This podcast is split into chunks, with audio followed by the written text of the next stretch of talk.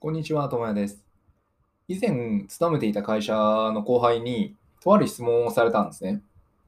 いやその質問っていうのが、僕が後輩とか、あの先輩とか同僚とか関係なく、全員に敬語を使うんですよね。で、その理由は何なんですか？みたいなことを聞かれたことがあったんですよ。で、その時は、あ確かになと思って、まあそういうふうな、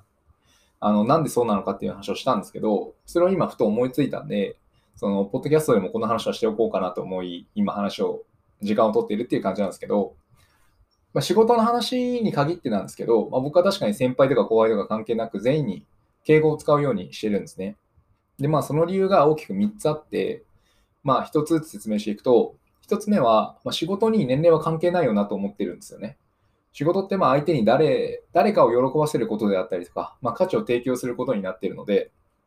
別に40歳だろうと20歳だろうと、相手からしたら別に関係ないし、こちら側も作る側も敬うべきだと思うんですよ。40歳だから強く敬えっていうわけではなく、まあ、別に誰だろうとちゃんと敬った方がいいよねっていうので、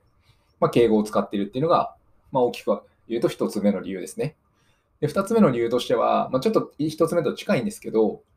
敬語とタメ語を混ぜて話すのめちゃめちゃめんどくさいんですよ。例えば僕と先輩と後輩の3人で会話をしていたとしたときに、僕は先輩に対しては、あ、そうですよねって言いますよね。で、もし僕が後輩にタメ語を使う人だったら、後輩には、あ、だよねって言わなきゃいけないわけですその流れで言うと。なんで3人の会話の中で敬語とタメ語が混ざるんですよね。これすごくめんどくさいんですよ。なんで、なんか、文章で言うと、ディスマス帳とデアル帳がなんか混ざってるみたいな感じで、ごっちゃになってどっちがどっちなんだみたいな感じになっちゃって、結構その脳の負荷がかかるんですよね。強く。そういう意味で僕はなんかもうめんどくさいなと思って、もういいや、全員その仕事っていうのは別に年齢関係ないし、別にどうでもいいじゃんっていうので、もう敬語に統一しちゃおうということで、敬語に統一してるんですよね。で、もちろん敬語じゃなくてタメ語で統一することもできるんですけど、まあ、基本的に仕事に年齢は関係なくても、そもそもの年齢で上の人を敬うっていう、まあ、文化があると思うので、でそういう意味でタメ語で話すことはできないじゃないですか。僕が20代で40代の人とにタメ語を使うって、僕ちょっと統一したいんでタメ語でいいですかとか、いいとかって絶対無理ですよね。特に仕事なんて。無理なんで、であれば別に敬語だったら全員に通じるわけなんで、あじゃあもう敬語でいいじゃんっていうので、敬語を使っているっていうのが、ま2つ目の理由ですね。で、3つ目の理由としては、一定の距離を取れるんですよね、敬語を使うと。なんか、バリアーみたいになるというか、その自分は今仕事をしてるんですっていうバリアと心の中にそこまで入れないよっていう敬語ってまあちょっと冷たく感じたりとか距離は感じると思うんですけど仕事は別に一定の距離を取る必要はあると思うんですよね。プライベートでもずっと敬語だとよそよそしいなと思うかもしれないですけど、まあ、仕事は別によそよそしくてよくないっていう。なんでかっていうと仲良くなることももちろん大事なんですけど、それ以上にやるべきことがあるし、そのやるべきことにつながるのはそういう敬語とかの方が別にいいじゃんっていう、まあ、そのタメ語と混ざっちゃうってのもだるいですし、住み分けもだるいんで、まあ、仕事をする、つまり貨幣空間の人間に対しては全員敬語でいいじゃんっていう、それの方がまバリアにもなるし、めっちゃ楽だよねっていう意味で、